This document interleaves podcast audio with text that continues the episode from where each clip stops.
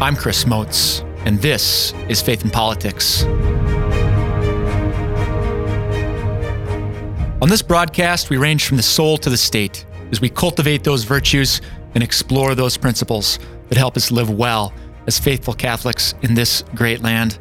Well, welcome back for another episode, folks. We are so glad you're with us. We are uh, still in the thick of the legislative session as you are uh, listening. We have two more weeks to go. Uh, and then veto day at the end of March. So, a lot going on there, and we will give an update on all those happenings at the end of the legislative session. For today, we're going to step back into a topic that we have covered frequently on Faith and Politics, something that is near and dear to our hearts. It is the topic of education. We talk about being a well formed citizen and that formation that really just helps us be great citizens um, it doesn't happen, you know, is when you can when you can vote, or you know, maybe you start getting interested in politics when you're when you're older as an adult. It really that formation that we need to be great citizens happens um, just as little kids. I know that was certainly true for me in uh, in Catholic school in Sioux Falls, in the Scouts, so many different great formation opportunities. So today we're going to talk about Catholic education, micro schools in particular. I am pleased to welcome to the program our guest today. Dr. Kevin Baxter. Dr. Baxter is at the Alliance for Catholic Education at the University of Notre Dame. He is the director of the Mary Ann Remick Leadership Program. He oversees there the formation of Catholic school leaders and also teaches as a professor. Students in the Remick Leadership Program earn a master's degree in educational leadership as they learn to build robust Catholic school communities, advance teaching and learning, and manage school resources. Dr. Baxter has had a long career dedicated to serving students, teachers, and principals in Catholic schools. Over the span of more than 20 years, he's taught middle and high school math and science, served as an assistant principal, uh, principal, and superintendent of elementary schools, and in 2015 became superintendent of schools in the nation's largest Catholic archdiocese. It's the Archdiocese of Los Angeles. and more than 265 schools 77,500 students. At NCEA, where he's been for a couple of years now, Dr. Baxter has developed the New Leaders Academy, a leadership formation program for new Catholic school principals. And he's also focused on reform initiatives in governance and school finance. The book we're going to be talking about today, he co wrote Greatness in Smallness, a vision for Catholic microschools, which looks to shift the paradigm on how to evaluate schools based on enrollment size. He collaborated with ACE, it's the Alliance for Catholic Education, uh, on LEAD, a new initiative designed to increase Latino leadership in Catholic schools. And after the pandemic struck, Dr. Baxter works on converting the NCEA offerings to virtual programming as something I think we're all used to now at this point, all the, the virtual world. Uh, speaking of, we're connecting uh, via Zoom. So, Dr. Baxter, thanks so much for joining us today and uh, taking the time to connect. Thanks, Chris. Great to be with you. Well, as I was sharing before we went on the air, I read this book, um, and I was just so taken with it. This uh, the book is again once more greatness in smallness, a vision for Catholic micro schools, and I was so taken with it because I think you know it, it, there's just a. It seems that we're in, as Pope Francis has put it. Um, I we're not. It's not a change of the ages, but we're in an age of change or something like that. We're in it. We're in a time of kind of shifting paradigms. So to see uh, a book dedicated to real creative thought um, on you know how are we doing education as Catholics, as people that are just desiring to to, to form future missionary disciples, the term we love here in the Diocese of Sioux Falls. A wonderful book. So I'm I'm excited to dig into it today. Maybe just to start us out, how did the idea for the book uh, come about? What was sort of the the the seed of it, if you will? So it's um, it's an interesting story because I, I um, for much of my career, especially when I was superintendent of Los Angeles, um, we had a vision of growth. Our our idea was really that, and obviously we still want this, right? We want more kids in Catholic schools. We want to serve more students. We want to bring more students to the faith and, and educate in faith. We believe that system is uh, is really the best for for students, and so we want to see as many kids enrolled as possible. When I started at NCEA, I was look I was a chief innovation officer was my title, and so I was looking at some things to do, and and I I got uh, the total enrollment for all the schools uh, across the country, about sixty six thousand, maybe sixty two hundred Catholic schools across the country, and I was really surprised to find out when that data came back that that over fifteen hundred had hundred and fifty students or less, meaning a full quarter of the quarter of this uh, quarter of the schools were were under enrolled the vast majority of those schools, I don't think, were small intentionally. They were suffering from a lot of Catholic schools have suffered from over the past um, number of years, declining enrollment um, and and and small size and small size. Um, the result of that is that we've seen school closures, and that's tragic and that's sad every t- anytime that has to take place. And so we started to talk about it and think about it and realized that we there were examples of schools that were sustaining themselves even though they had low enrollment. And we thought if we could start to shift the paradigm thinking a little bit, um, not that we don't want to grow, but that if we wanted to maintain this enrollment, we could save Catholic schools or some Catholic schools um, if they could just start to think about that sustainability at 150, 125, even 100 students. Um, um, that could really shift the thinking for a lot of schools across the country. So that was the impetus for the work. Um, it became a book after um, kind of a circuitous process because we were originally just going to do some supports and try to think about some programs, and, and it turned into a kind of a handbook to kind of launch the uh, launch the initiative. Well, I like having the handbook as you put it because now it's like it's marked up, it's on the shelf, it's easy to go back to. So wonderful, wonderful product. I'm glad you guys put it together and maybe a working definition for us too, because we've used this phrase micro school and we kind of, okay, 150, 100. Can, how do you define a micro school? So we would not define a micro school in size necessarily. I think mm. what we would like to say about a micro school is it's not just simply a small school. Um, it's it's we we would say a micro school is something that is intentionally small, and when we say intentionally, it means they are they are structuring their academic program, their operations, all of those pieces around um, a smaller student population. And so um, we kind of go through the different um, you know standards and benchmarks, the the NSBECs we call them, um, and kind of talk about how each one of those can can work in this type of environment. But we know uh, a micro school in one environment might be different. I mean, as far as enrollment size might be different than somewhere else. And so you might have 175 students and feel like you're a micro school. Mm. You might have 80 kids in another environment and feel like you're a micro school. So we don't we don't try to gauge it by enrollment numbers. We just what we want people to know is um, you're, you can't just kind of flip a switch and think you're a micro school. It really only works if you're intentional about all of those different activities that you have to do in order to create that sustainability. And I so I realized I've used this acronym uh, NCEA, and just for listeners that don't know what that is, it's a National Catholic Education Association. It's kind of a combination of trade organization and think tank. Is that a fair description? Um, sure. Yeah, convener, convener yeah, of uh, Catholic educators. Right. They put on great conferences and and doing great work. So one of the you know as we're kind of thinking about maybe a, a paradigm shift, can you describe what are some of the the features of the current paradigm?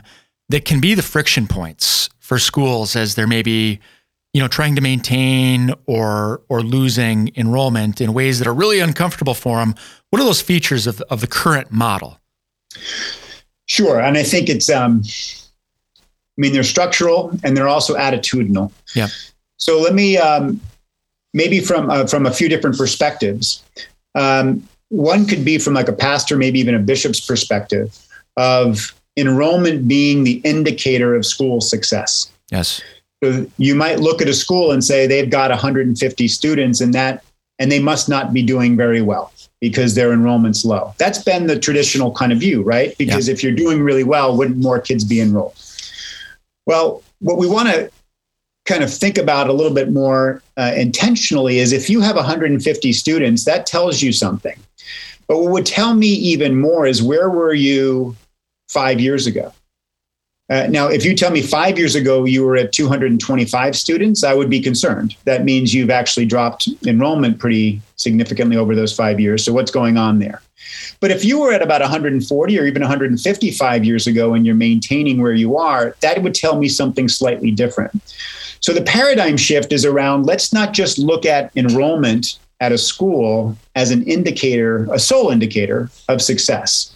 Um, and so that's one audience I would say. The other audience I think that's really important here um, would be maybe philanthropy and, and sometimes donors and funders of, of Catholic schools. And they would seek um, a metric of enrollment as an indicator of success. And so they might give a, a gift, a grant to a school, and then they'd want to see um, you know the enrollment increase over a certain period of time. And what we would encourage them to think about is is look at other measures because obviously faith formation catholic identity academic outputs all of those types of pieces. Can you look at measures that are beyond that?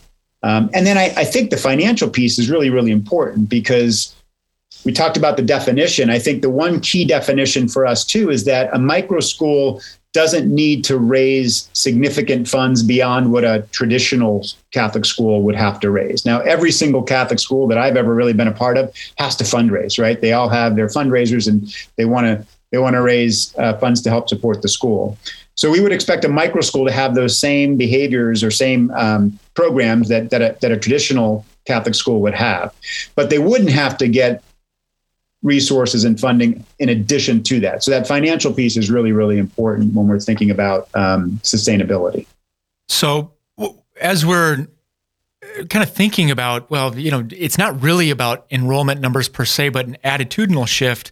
One of the things I like too in the book that you kind of walk through some of the practical tools that can just sort of help facilitate in a really practical way.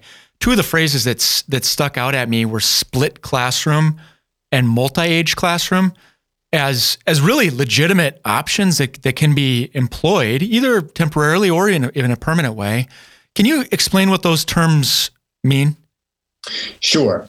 And I, what I would actually say uh, is uh, split classroom or multi-age instruction. I think that, ah. um, and and and here's the difference. We use the term split classroom. You can sometimes hear some dioceses say combined classes. Um, and this is something that has historically happened um, as Catholic schools lose enrollment. And what a principal and maybe a pastor would tend to do is they'd say, oh, we only have, you know, 10, 12 kids in third grade, and maybe we've got 10, 12 kids in fourth grade. Let's put those classes together. And what's happened in some schools when that happens is a teacher's there, but they're teaching two separate curriculums you almost can picture the classroom divided in half. And they're teaching third grade math, and then they teach fourth grade math, and they have the fourth graders doing the fourth grade and the third grade going the third. That could be what we'd call a split classroom. Those that approach is often seen as being desperate by parents. Um, sometimes parents will leave the school because they think that's not really sustainable, and they're worried about the future health of the school. And so in the book, what we really try to talk about in terms of multi-age instruction is thinking about what what maybe people listening can most um, easily picture as that traditional one-room schoolhouse, when we had a variety of different grade levels in one room, and each student can receive um, Curri- uh, curriculum and content and um, and teaching that's on their specific level. And so a multi-age instructional classroom is going to um, have one teacher with all of the students um, kind of grouped in ability in terms of where they are academically and then receiving content delivery um, at their level so they can experience growth and um, and grow at their own pace. And so the multi-age instructional approach is not a temporary approach. That would be something that you would want to commit to. You'd want to make sure you have your teachers well trained in, in how to deliver it and it's not something that you would necessarily do away with even if you had a few few more students come into the classroom. If you had a combined uh, combined classroom or a split classroom and you had additional students come in and you could separate them you would instantaneously separate them. So i hope that makes sense. It does. So the multi-age instruction you mentioned the teacher training. This doesn't strike me i don't know i guess but doesn't strike me as something that is maybe taught to in our teachers colleges where where would a teacher learn how to do multi-age instruction if this was something that was attractive for one reason or another to to a school? It's a great question. So there are resources out there. There are a few pretty pretty good books on multi-age instruction. I will also say that it's not. Um, I mean, it's not uncommon. I mean, you you can get training, and there are, are different groups that do training uh, around multi-age instruction. I think I think this is the other reason why we we wrote the book is because I we wanted to make sure people understood that this is a really solid pedagogical approach, if you will. Yes. It's something that can be extremely successful and students can learn to a really high level doing this. It's not something where you have to feel um, like it's substandard, like kids aren't receiving what they need. Um, and so obviously making sure that teachers are well trained and you're delivering on again those outcomes that you want to see um, really helps to make that case and, and I just always say hypothetically, they're they're not hypothetically for real. There are um, you know micro schools in in wealthier areas where parents will pay fifteen twenty thousand dollars a year to have their kids go to a multi-age instructional classroom. So I share that just because it, it is seen as something that's viable and, and, really can be successful if done correctly. It's it's not a desperate move. It's like there's real benefits there. Yeah, and I exactly. I was really struck in reading that, and so I've kind of shared with some people here in South Dakota, and everybody's like, "Oh yeah, the country school." I don't know if that phrase rings a bell, but around here, the, the one room schoolhouse or maybe two rooms, they called it the country school. You know, there's a school every couple miles, and the farm kids walk to it. And there are even some old timers around here that actually went to country school. You know, I think they maybe they ended up shutting down in the '60s is when they kind of came to an end. But um, there, you know, and people have a really fond memory, not just memories, but actually real uh, formation benefits. Um, so, yeah, really, uh, just fascinating concept, and to see you kind of articulate the benefits was great. Yeah. One of um, one of the things that is unique about not unique, but it's different than the Archdiocese of Los Angeles, um, which I would imagine has a mix of sort of uh, both suburban but also urban. We're we're by and large rural here in South Dakota. Um, you know, can you maybe offer some thoughts on how rural communities that don't currently have a Catholic school for one reason or another, maybe they used to have one, but didn't have the attitudinal shift. Um, they didn't, you know, so it's now they don't. But I think you know, parent parents are more and more interested in what are my options for one reason or another. The public school isn't working out. We've got some great public schools in South Dakota, so I don't mean that as a knock. It, any creative thoughts on on how smaller communities might apply some of these ideas in their own circumstances?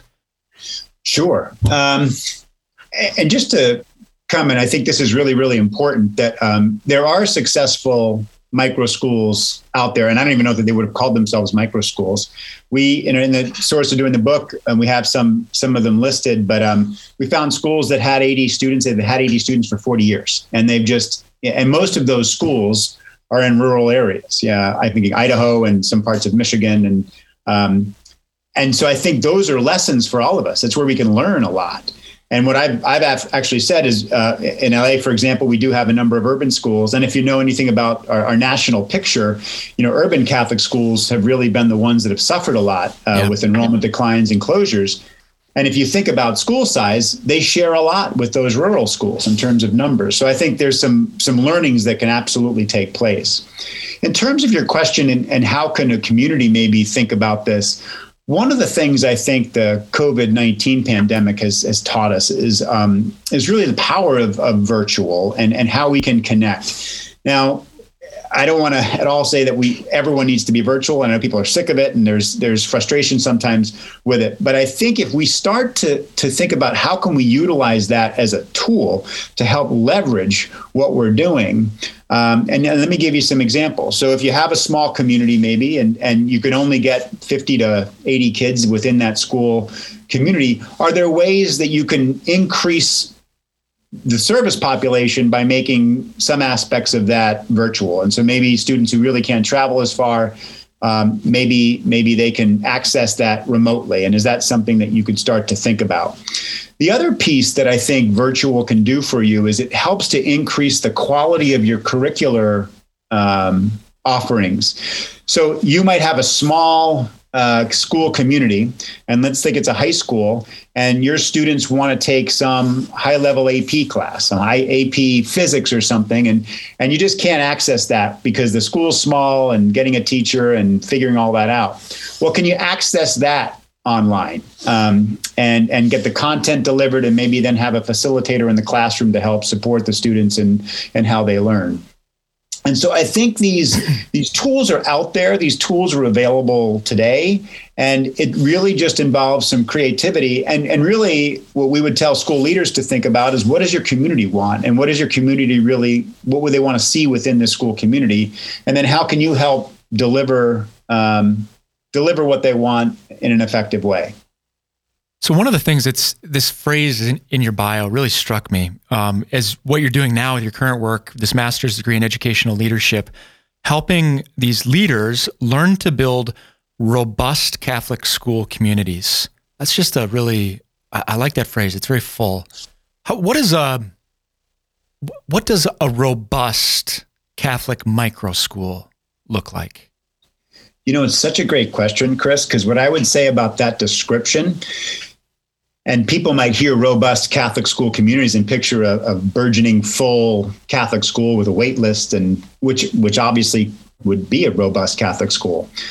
But part of this paradigm shift that we're talking about we want people to be able to think of a micro school also as being a robust Catholic school, uh, a school full of life, full of faith, um, full of people committed to the church, committed to learning, full of students who are engaged um, in the classroom and extracurricular activities, full of teachers who care and are committed to the students. You know, a robust Catholic school community is is not really about a number, right? It's about people and it's about the culture that's present and mm. how and how that energy and the faith and the sense of community um, is really um, strong throughout. And so I think I love the fact that you you highlighted that because it also speaks to this idea that we talked about at the beginning that I hope people who think about Catholic schools don't look at enrollment and think, oh, that can't be robust, because it could be robust even if it doesn't have enrollment maybe uh, at the level that you you think it should have. Well, no, I like that. One of the reasons I'm so struck by it too is just that I mean, this has been a, a theme kind of throughout our, our conversation, but in South Dakota, we're kind of a, a small, simple, humble, and that's that's like there's such a spiritual truth in like the littleness of Bethlehem, the littleness of Nazareth. So to see you, you describe just sort of littleness. I mean, it's in the title of the book, right? Great greatness in smallness. Just that littleness can actually be vibrant and attractive and life giving, informative really, really beautiful. So, what does the future hold? I know there's a lot, lot of dust in the air, so to speak, with Catholic education right now. The pandemic, it seems, has proven um, favorable for Catholic education. A lot of Catholic schools really did their very, very best to serve children in person through the pandemic, which um, that was a that was a tough call. I mean, there was a lot of political contentiousness over opening and closing and to make that tough call. That's like the, that's a, a burden, but also a duty of leadership. So good on them. And, and so, so we've seen some an enrollment boost. But as you look at, let's say the next 50 years or the next 100 years, we're going to be those habits, features, virtues, if you will, that are going to help us thrive, not just in the numbers ways, but um, what are going to be those defining features of Catholic education in the next 50 to 100 years? So it's a great question. And 50 to 100's hard to think through, but I can let, let me tell you about the next maybe 10. Sure. And then I'll and then uh and then maybe think about this a little bit, even a little bit longer term.